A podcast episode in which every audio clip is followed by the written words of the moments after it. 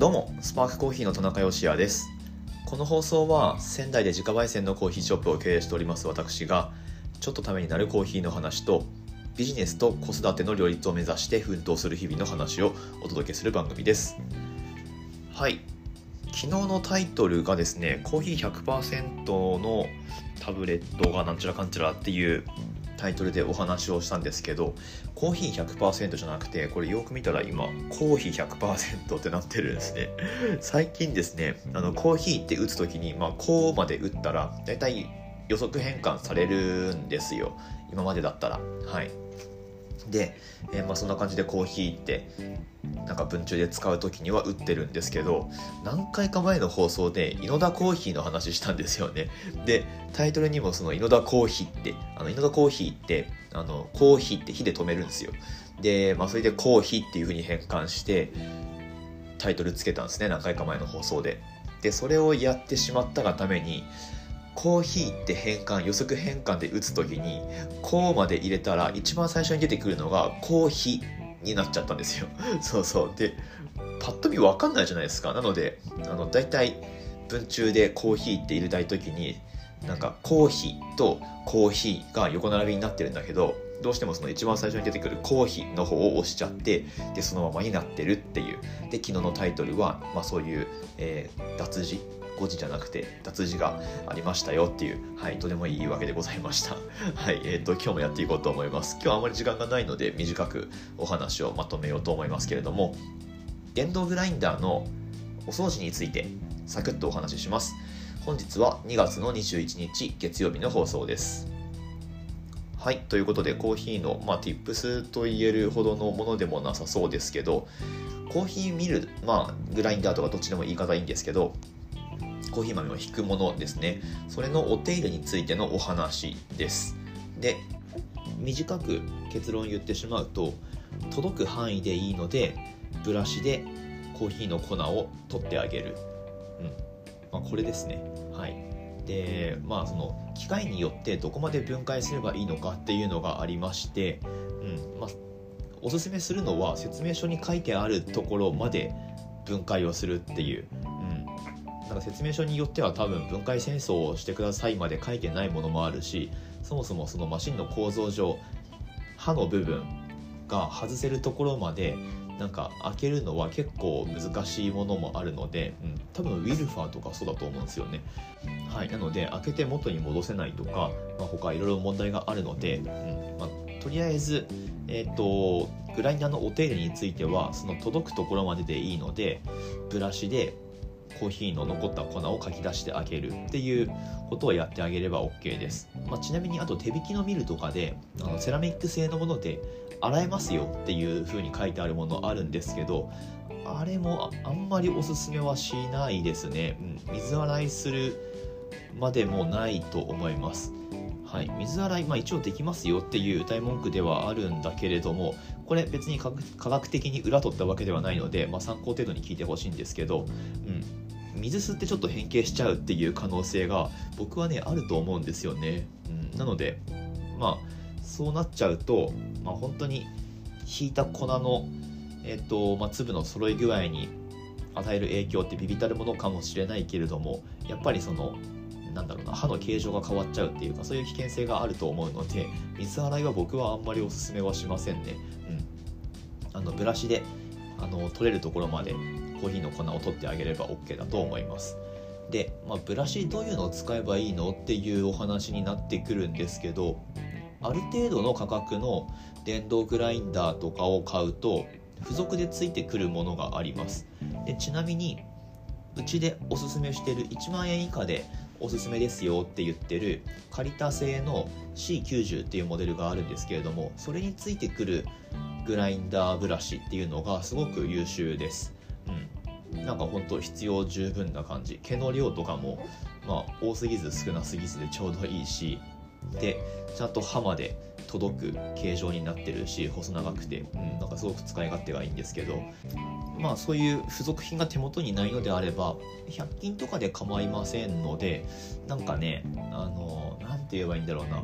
まあそのものズバリおすすめできるやつはあるっちゃあるんですけど、まあ、100均とかでちっちゃいえー、サイズのブラシですね。で後ろ側にスクレーパーみたいなやつがついてるとまあ刃の大きさにもよりますけどこびりついたそのコーヒーの粉の汚れっていうのをこそげ取ることもできるので何ていうか持ち手のところにスクレーパーついてるタイプとかもおすすめっちゃおすすめですけどまあ、あとは F でとかでもいいかもしれないですね。僕実際やったことは、ああ、るか、あるな。前のお店勤めてた時にやったことはありますけど、うん、ちょっと硬めの、えー、毛の硬さのやつで、まあ、F 筆とか、えっ、と書道用の筆とかはちょっと柔らかすぎると思うので、うんまあ、やっぱり F 筆ですかね少し硬めの毛の、えー、細長いものを使ってあげるといいんだと思います。はい、でえっとまあ、届く範囲までってどこまでですかっていうことなんですけどもう本当それは読んで字のごとく届く範囲までで OK です。あと電動のグラインダーの場合は意外と見落としがちなのはその粉が実際出てくる吐き出し口のところですねその入り口のところに粉のなんだろうな本当に細かい粉が、え、蓄積されてその出てくる口を塞いじゃってるっていう場合が結構あるのでそこをしっかり取ってあげるっていうのがポイントだったりします。はい、あとはあの分解しすぎないっていうのがポイントなんですけどえっと、まあ、そのものズバリで言っちゃうと例えばまあフジローヤルのミルコだったりえカリタのナイスカットシリーズだったりあとはカリタのネクスト G とかあるんですけれども今言ったものってまあ、全部フラットカッターと呼ばれるタイプのものででしかも刃が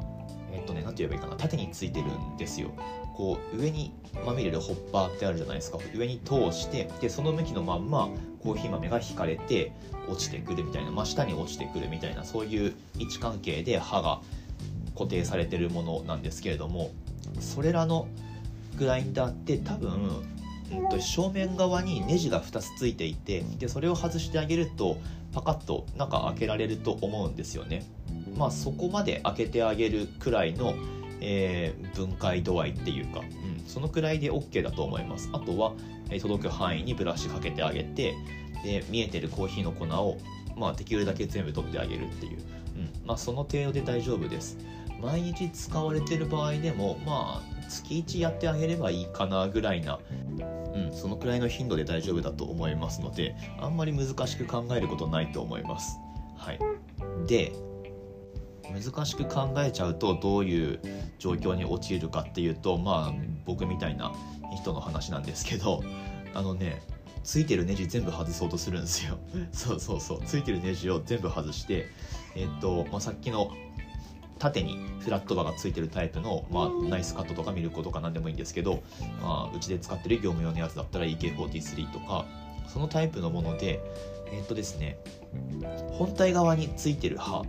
でこれ固定刃っていうんですけどこの固定刃の部分を外してしまうと後々その戻した時に以前と引き目が大きく変わってしまうんですよ。なのでこれはやらないことをおすすめします。うんうかつに触るなってやつですねはい、でそう特にまああんまり家庭で使う分にはそこまで大した差は出ないかもしれないですけどことエスプレッソ用に引く場合とかってエスプレッソって本当にちょっとの流度の差が抽出に影響するので全然変わっちゃうんですよ。でその電動グラインダーの特にさっき言ったようなタイプのものって本体側についてる固定刃とあとは可動刃って言ってその外せる方の刃ですね。そそれとの間隔の広さもしくは狭さによって豆をその隙間に通した時の細かさ粗さっていうのが決まってくるんですね。なんかイメージできますかね。はい。なのでまあ変動要因ってその可動場の、えー、可動場がどれだけ動いたかっていうか、うん、固定場はもう本当その名の通り固定されててで可動場の方の開き具合によってコーヒーの引き目って決まるんですけど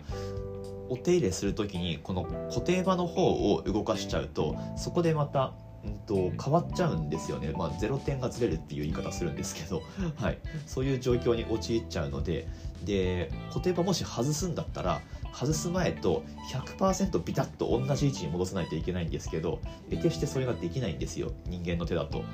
まあ、なんかこうえーと、ガイド的なものを使わないと うまく戻せないんですけどそれを知らない状況で状態のまま、うんとまあ、ついてるネジ全部外して、まあ、まだこの粉の汚れっていうのがこの裏側にもあるからこれ全部外してとかってやってると あの最終的に組み上げて戻した時にあれ全然引き目ちげえじゃんっていうことになりかねないのであのグラインダーの清掃はあんまり無理して分解しないっていうのが結構ポイントだったりします。はいこれあの手動のグラインダーでも言えるかもしれないですね。特にコマンダンテとか高級なグラインダーであればあるほどその元に戻すのって多分ね難しくなってくると思うのであんまりやらないことをおすすめします。はい、ということで、まあ、今日はもう短く、えー、娘もちょっとこんな感じなので終わっていきますけれどもグラインダー、まあ、コーヒーミル清掃する場合はあまり分解しすぎずに手の届く範囲、まあ、手というか、ま、ブラシの届く範囲で粉をほろってあげる、うん。まあ、このくらいでいいんだと思います。あんまり分解しすぎると後々その引き目の引き具合が大きく変わっちゃう可能性っていうのがあるので注意が必要ですよっていうお話をしてみました。はい本日も最後までお聴きくださいましてありがとうございました。感想とかあと、まあ、こういったコーヒーのちょっとした質問とかを寄せてもらえれば放送回まるまる1回使って僕がお答えしていこうと思いますのでよければ活用してみてくださいはいスパークコーヒーのオンラインストアは楽天市場に出店しております。放送の詳細欄にリンクが貼ってありますのでぜひぜひ覗いてみてください。そうですね春の新作ブレンドブロッサムブレンドめちゃくちゃおすすめでございます。今年はまあ毎年もちろんその生豆が違うっていうのがあって風味の出方ってその時点でもちろん違ってくるんですけれどもさらにちょっと配合比をいつもと見直してちょこっと調整したらより一層いい感じになりましたんで、うん、とってもおすすめでございますぜひぜひチェックしてみてくださいということで明日の放送でまたお会いしましょう美味しいコーヒーで一日が輝く Coffee Sparks Your Day スパークコーヒーの田中でした。はい、今日はこうちゃんもいました。バイバーイ。バイバイ。では。バイバイ。